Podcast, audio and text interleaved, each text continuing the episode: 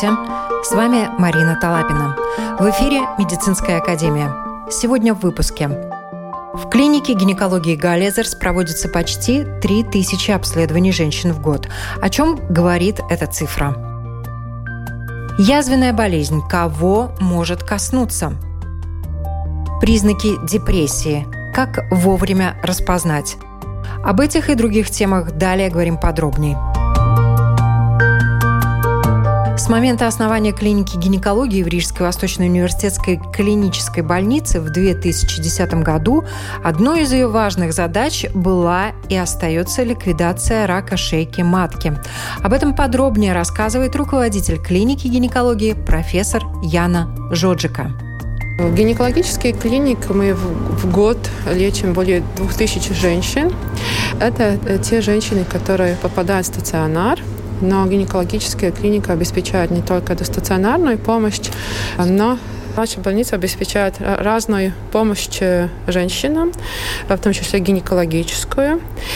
И это включает неотложную помощь, плановые операции и плановые операции по доброкачественной ситуации онкологические. Пациенты к нам попадают с приемного покоя, если острые ситуации, они обращаются к нам на консультации в амбулаторную часть, и если необходимо, хирургическая помощь поступает на операции. Э, на операции, в зависимости от типа операции, женщины поступают или в дневной стационар, или круглосуточный, как мы говорим, стационар. И дневном стационаре основная часть женщин с утра приходит, вечером уходит, э, делаются небольшие операции, это по удалению полипов, диагностическое выскабливание матки, это также прерывание беременности. В стационаре делаются уже большие операции, лечение миом, кист, эндометриоза и, там, в частности, тоже злокачественных изменений. В амбулаторной части мы консультируем любые любые вопросы, которые связаны с гинекологией. В том числе у нас есть э, кабинет колпоскопии, который ведущий по обеспечению после скрининговых изменений, скрининга рака шейки матки. Это э, обследование делается в случаях, когда в скрининге выявляется подозрение на предраковые изменения. И приблизительно 3000 колпоскопических обследований мы делаем каждый год, в которых мы выявляем, есть ли какие-то предраковые изменения. Если выявляется высокого риска, тогда делаем операции, так называемой электроэкстизии. Основном, которое делается под местным анестезией, в амбулаторной части, но если необходимо, э, тоже внутривенное обезболивание в дневном стационаре. То есть э, наши клиники мы обеспечаем широкого профиля, спектра, э, в принципе, всю клиническую помощь.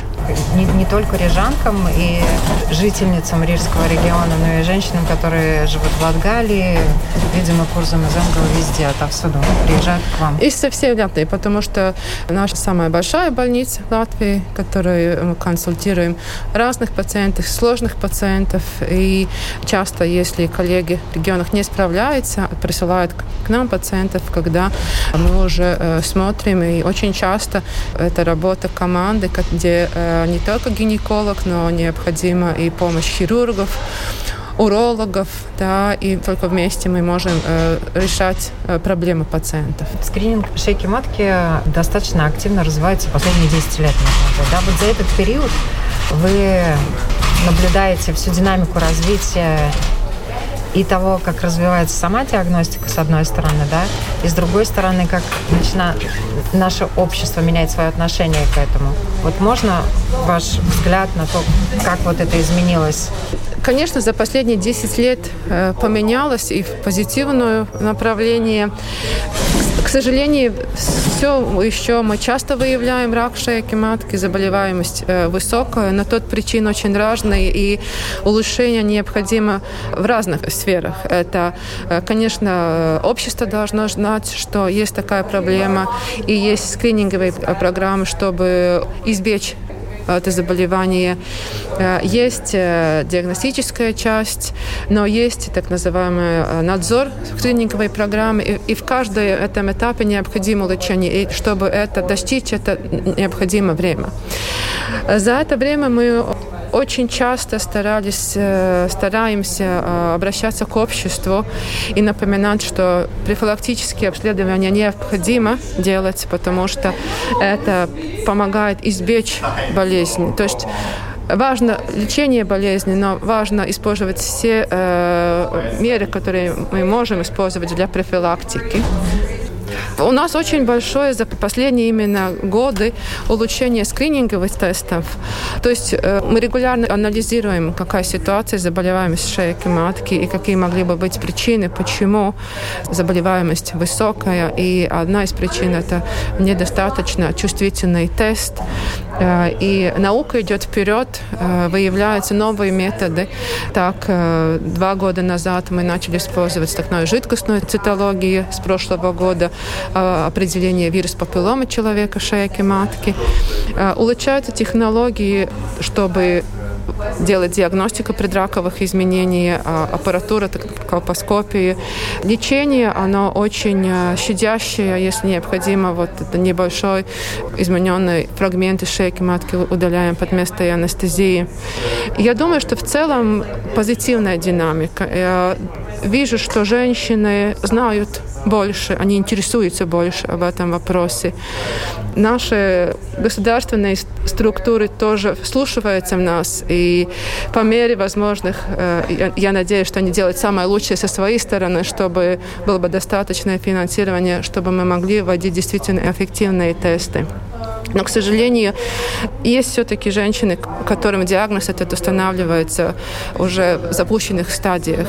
И работая в гинекологическом клинике, мы часто видим, что поступают с сильным кровотечением, где уже процесс обширный, где лечение не такое эффективное как много операций делалось раньше и уже на такой серьезной стадии, и как много операций сейчас делается. Если мы, мы если говорим о, о предраковых изменениях, тогда э, количество увеличается, потому что мы чаще выявляем. И, конечно, раковые изменения, они образуются в течение много лет, и я э, надеюсь, что результат вакцинации, результат вот этой тщательной скрининговой системы мы э, должны увидеть через пять лет, когда мы надеемся, что мы выявим основную часть предраковых изменений пациентов, которые предраковые изменения, и в будущем э, это заболевание будет встречаться все реже и реже. Вы знаете, э, э, скрининг шейки матки, скажу, не совсем правильно называть скринингом рака. Мы не ищем рак, мы ищем предрак. Правильно было бы называть скрининг предраковых изменений шейки матки. В отличие от скрининга грудей или колоректального рака, мы ищем не рак, мы ищем предраковые изменения. И это совсем другое. То есть, в принципе, действительно рак шейки матки можно избечь более 90%. И это наша цель, и мы делаем э, нашу работу, все наилучшее, чтобы эту цель достичь. И важно, чтобы э, общество это знали, и мы стараемся как можно чаще обращаться к обществу, напоминать, заботиться о своем здоровье, не только о здоровье других, напоминать э, детям, своим мам, что им тоже надо идти к врачу. Когда наступает менопауза, это не значит, что гинекологу больше не надо идти. Мы делали обследование, анализировали группу э, женщин, которые не делали скрининга анализа и выявили, что часто это э, женщины старше 50 лет, э, живущие вне города, то есть за городом, населенных пунктах. То есть напоминать нашим родственникам, ближайшим, что о своей здоровье надо заботиться даже после менопаузы. Также мы должны помнить, что надо думать о нашем будущем, о детях. И вакцинация под, под, подростков э, против вируса папилломы человека, девушек и юношей также это необходимо. И это надо помнить. Лучше профилактика, чем бороться с заболеванием. В Рижской Восточной клинической университетской больнице проводится почти 3000 обследований в год. Регулярно проводится обучение других латвийских специалистов, а также исследования, которые необходимы для того, чтобы в будущем можно было своевременно диагностировать и лечить предраковые изменения, тем самым снижая смертность женщин от рака шейки матки. Важные знания из компетентных источников. Медицинская академия.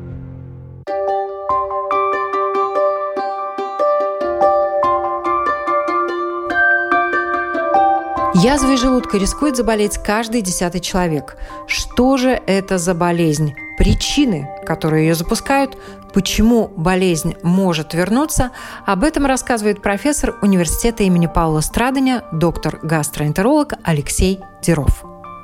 В принципе, мы рассматриваем это в комплексе как язвенную болезнь. Э, просто мы дальше должны определиться, где непосредственно возникает язва, либо это в желудке, либо в двенадцатиперстной кишке. Механизмы, в принципе, что в одном, что во втором случае, если мы говорим особенно про причины, это самые главные факторы хеликобактер пилори. Это самая известная в мире у нас бактерия на данный момент. Плюс э, второй вариант, который может э, стимулировать, да, эти факторы идут даже в комбинации, это бесконтрольное длительное применение нестероидных противовоспалительных препаратов. На эту долю, в общем-то, на, на долю вот этих причин приходится самый большой процент э, язвенной болезни, возникновение язвенной болезни. Да, это близко 90 за 90 процентов. Все остальное, в принципе, это такие как так называемые стрессовые язвы. Но здесь очень важно отметить, что мы не говорим про бытовой стресс, когда мы, в принципе, как-то волнуемся, у нас какие-то собрания, у нас какие-то очень важные мероприятия. Такие процессы у нас в организме вызовут зачастую может быть гастрит, может быть эрозии, да, то есть такие небольшие повреждения слизистой, но не глубокие, такие как э, язвы. Да.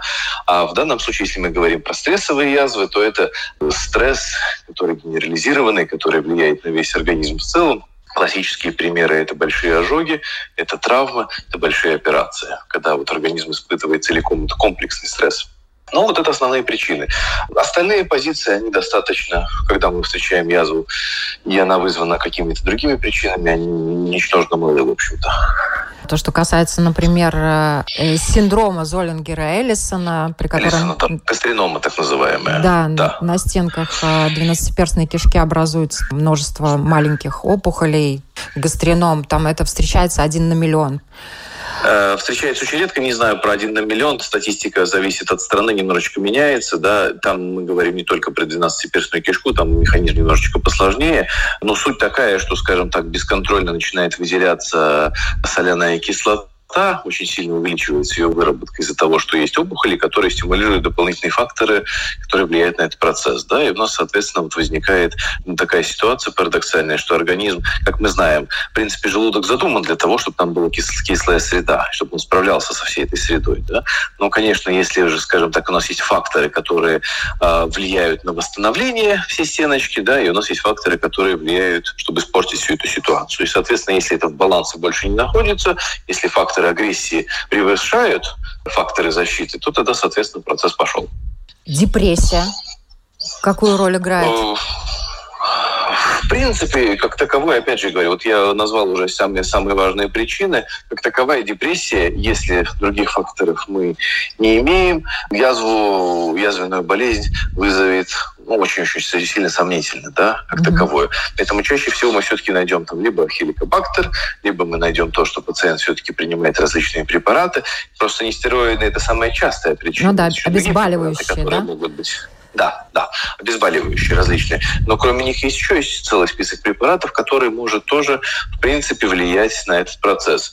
Их может быть не так много и не так часто они встречаются, но они тоже встречаются. Поэтому это тоже надо иметь в виду.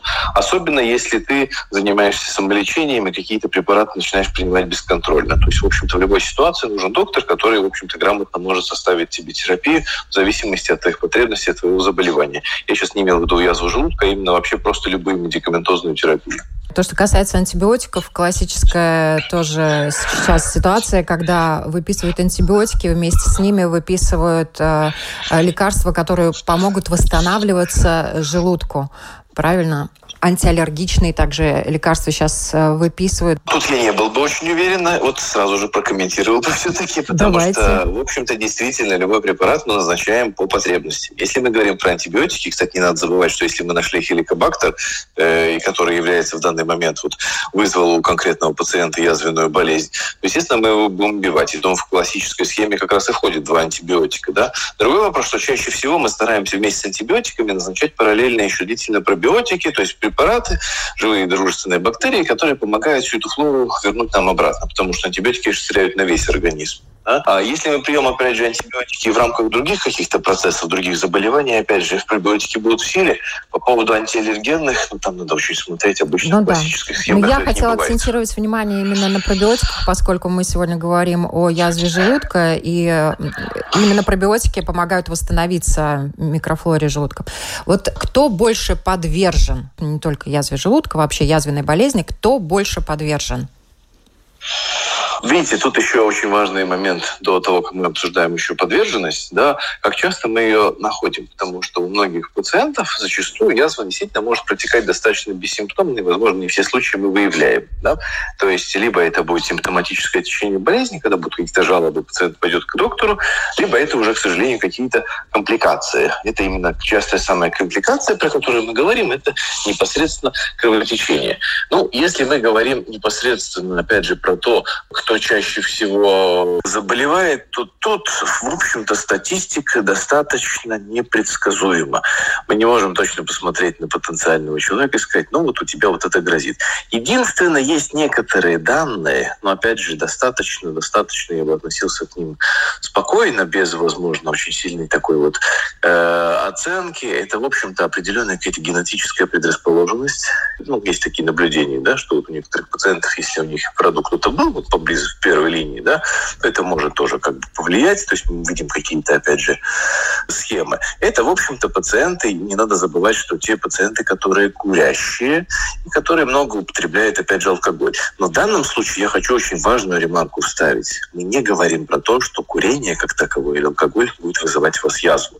Просто очень часто курение может наслаиваться на ту же инфекцию э, хеликобактер, и в данном случае она может быть более активно развиваться и более активно, например, например, вызывать эти все эти процессы. Поэтому тут нужно ярко дефинировать, не сам курение будет вызывать, а хеликобактер, но он очень сильно может, как фактор риска, все это дело простимулировать и запустить быстрее вперед. А поэтому вот эти факторы, конечно, нужно отделять.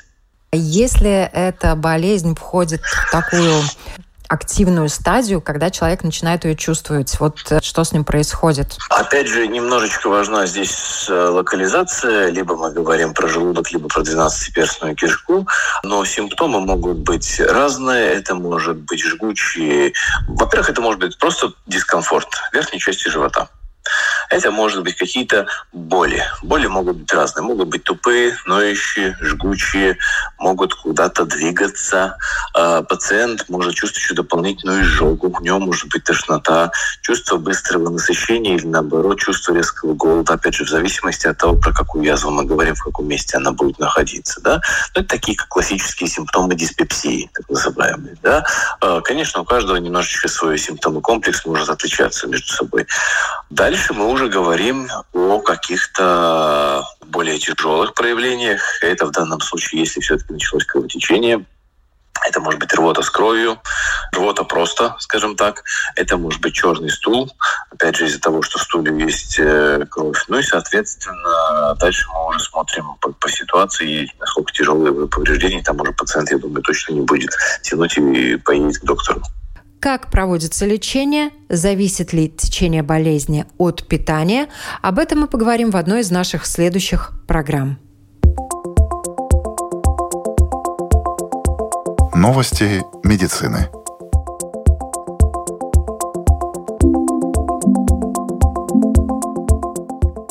Группа ученых Мюнхенского технического университета добилась того, что стволовые клетки имитируют развитие человеческого сердца. В результате получается своего рода мини-сердце, известное как органоид. Это позволит изучить самую раннюю фазу развития нашего сердца и исследовать сердечные пороки и болезни. Человеческое сердце начинает формироваться примерно через три недели после зачатия, когда женщина часто еще не подозревает о своей беременности. Это одна из причин, почему мы до сих пор мало знаем о многих деталях формирования сердца. Новое исследование показывает, что некоторые стволовые клетки обладают уникальной способностью перемещаться между зонами роста в волосяных фолликулах, но со временем застревают и теряют способность созревать и сохранять цвет волос. Под руководством исследователей из медицинской школы Гроссмана при Нью-Йоркском университете новая работа была сосредоточена на клетках кожи мышей, а также обнаруженных у людей так называемых стволовых клетках меланоцитов – Новое исследование, опубликованное в онлайн-журнале Nature, показало, что эти клетки удивительно пластичны. А другое исследование под руководством Бристольского университета опубликовано в Nature Communications оно показывает, что беспрецедентная экстремальная жара в сочетании с социально-экономической уязвимостью подвергают наибольшей опасности определенные регионы, такие как Афганистан, Папуа-Новая Гвинея и Центральная Америка. Страны, которые еще не испытали наиболее интенсивных периодов сильной жары, зачастую особенно уязвимы, поскольку меры по адаптации часто вводятся только после наступления события. Высокая вероятность рекордных температур, рост населения и ограниченные ограниченное медицинское обслуживание, а также энергосбережение увеличивают риски и смертность населения из-за жары. Ученые Северо-Западного университета подвергли круглых червей действию препаратов, используемых для лечения депрессии и тревоги. Удивительно, но это лечение улучшило качество яйцеклеток стареющих самок. Снизилась эмбриональная смертность более чем в два раза. Также уменьшилась хромосомная аномалия у выживших потомков более чем в два раза. Под микроскопом яйцеклетки также выглядели моложе и здоровее, казались круглыми и пухлыми, а не крошечными и деформированными, что характерно для старения. Ну а то, что касается депрессии у людей, по данным Всемирной организации здравоохранения, этим заболеванием страдает 5% взрослого населения мира. В группах риска пожилые люди и молодежь. Как распознать признаки этого заболевания у себя или у близких? Об этом мы говорим сегодня с доктором-психиатром, вице-президентом Латвийского общества психиатров, профессором Марисом Таубе. По данным Всемирной организации здравоохранения, 15% населения планеты хоть раз сталкивалось с этим недугом. И слово депрессия мы привыкли упоминать в суе буквально. У меня депрессия, ой, у тебя, наверное, депрессия. Кто-то говорит, депрессия накрывает, другие используют словосочетание впал в депрессию. Как это в действительности происходит? Да, конечно, это, это слово депрессия мы используем немножко, как вы правильно говорите, повседневно, да, и немножко э, не до конца понимаем его содержание. Конечно, у каждого из нас может быть какое-то подавленное настроение, скажем так. Могут быть плохие дни, да, и это очень нормально. Мы должны чему-то радоваться, мы должны чему-то скорбить. Есть какие-то внешние факторы, которые на нас влияют, и просто нехорошее настроение, может, какой-то день не такой. Это все нормально, да. Конечно, это еще далеко не депрессия. То, что касается депрессии, мы в психиатрии это понимаем как уже болезнь. И главное, что отличает от такого простого, плохого, скажем так, настроения или ну, такой, ну, что она реально не депрессия, это то, что Обычно это не только настроение подавлено, это еще другие симптомы, о которых я могу рассказать. Но главное, корень этого, я бы сказал, что это продолжается долго, ну, например, это как минимум две недели, даже человек чувствует каждый день ему подавленное настроение, ему ничего не, не радует, он видит все в темных красках, все будущее кажется плохим. Конечно, к этому появляется еще сон, например, портится, да, он на ночью не спит или спит слишком много, аппетит меняется, или он не кушает, он или кушает слишком много. Появляются проблемы концентрации, реальные уже, да, что человек, например, сидит на какой-то работе, и он это не может сделать, он не может читать, он читает книги, он не понимает, что там написано, да. Даже могут появиться мысли самоубийства. Значит, это такой комплекс симптомов, да, и самое главное, что это без какого-то реального повода. Вот всегда люди говорят, вот мне же все в жизни хорошо, мне же все в порядке в семье, но вот почему у меня так случилось. Да, и тут в этом и суть, что часто это вот депрессия, реальная такая сильная медицинская депрессия, бывает без какого-то реального повода. Так что если есть какой-то повод и короткое время неплохое настроение, это еще ничего. Если это долго и без какого-то повода, вот эти симптомы серьезные, это уже такой серьезный звонок, что надо что-то делать, что это уже депрессия как болезнь. Есть э, внутренние физиологические моменты, которые могут влиять э, на депрессию. Это гормональный фон, который меняется у женщин. Говорят, о постродовой депрессии, да, в период менопауз, это то, что касается женщин, у мужчин тоже это может происходить, э, у них более постепенно гормональный фон меняется, тем не менее они тоже подвержены этому состоянию, хоть и меньше, да, но вот Драматические внешние события, они бесспорно влияют на психоэмоциональное состояние людей. И говорят, э, вот уныние – это грех, как написано в Библии. Но есть люди, которым присущи депрессивные эмоциональные состояния. Не обязательно э, на них влияют какие-то внешние факторы, не обязательно у них какие-то внутренние физиологические изменения в организме. Они просто предрасположены к такому состоянию. Да, можно согласиться, потому что ну, могут быть и депрессивные расстройства, субдепрессивные расстройства, могут быть э, всякого рода, и, и, и силы могут быть депрессивные расстройства.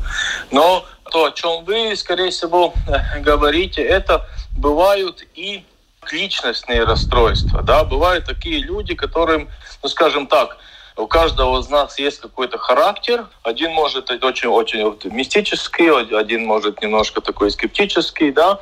Но иногда в психиатрии, если какие-то ситуации в семье, когда человек рос, какие-то негативно не влияли, что его характер развивается немножко такой патологический, скажем так. И, да, и могут быть люди, которые все время без какого-то реального повода, они не, не достигают такого, такой сильной депрессии, что человек вообще там не может утром встать с кровати. Но они все время такие скептичные по жизни, все видят немножко в таких э, в негативном тонах, свете. Да. В негативном свете, да, такие люди могут быть. Но, скажем так, это тоже такие ну, уже психиатрические нюансы, что это не всегда, это может быть такая патологический его характер, который конечно, ему трудно жить, скажем так. Да, он видит все плохо, он в каких-то вот ситуациях, он может быть с друзьями, ему плохо, трудно или в работе, или в семье, да, проблемы. Но, скажем так, это не достигает такого слишком сильного состояния, потому что, ну, когда депрессия такая реально тяжелая, да, когда человек уже делает самоубийство, когда у меня есть пациенты, которые, ну, говорят, когда они рассказывают про эту депрессию, реально сильную, что ты не можешь действительно встать с кровати, ты не можешь себе приготовить, ты кушаешь какие-то э, холодные сосиски, чтобы только тебе нет силы их приготовить, да, то это уже, ну, уже другой категории, это уже действительно, ну, надо лечить и помогать да, людям. А есть люди, им нужна помощь, но не достигают такой тяжелости, скажем так. Насколько сложно распознать э, такие уже тяжелые депрессивные состояния людям со стороны? Когда человек уходит в себя, лежит, не хочет общаться с друзьями? Это, конечно, трудный вопрос. Конечно, с одной стороны, кажется, что э, это можно распознать. На что надо обращать внимание на изменения человека. Да? Вот он, он вроде был там дружный, активный, позитивный, его интересовало что-то. Вот он становится все время, время больше, больше замыкается в себе, его не интересуют какие-то дела, и он не радуется. Конечно, это можно увидеть в его лице, можно увидеть его.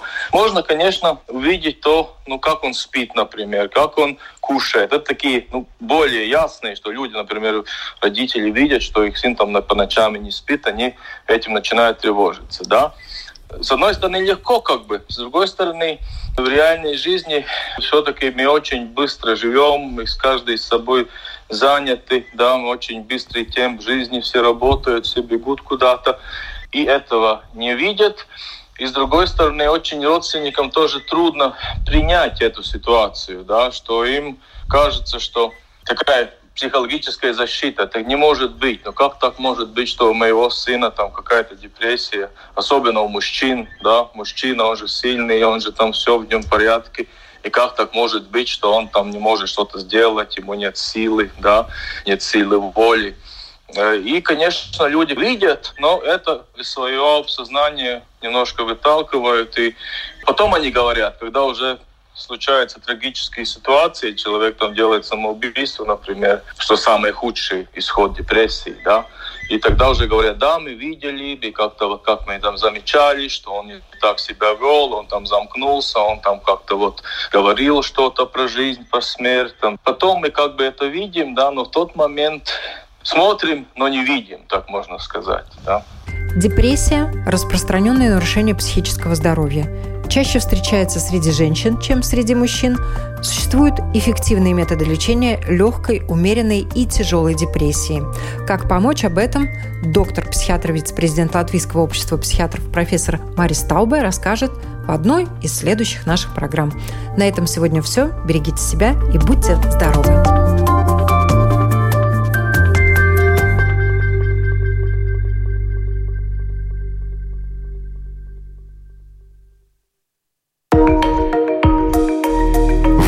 Знания из компетентных источников.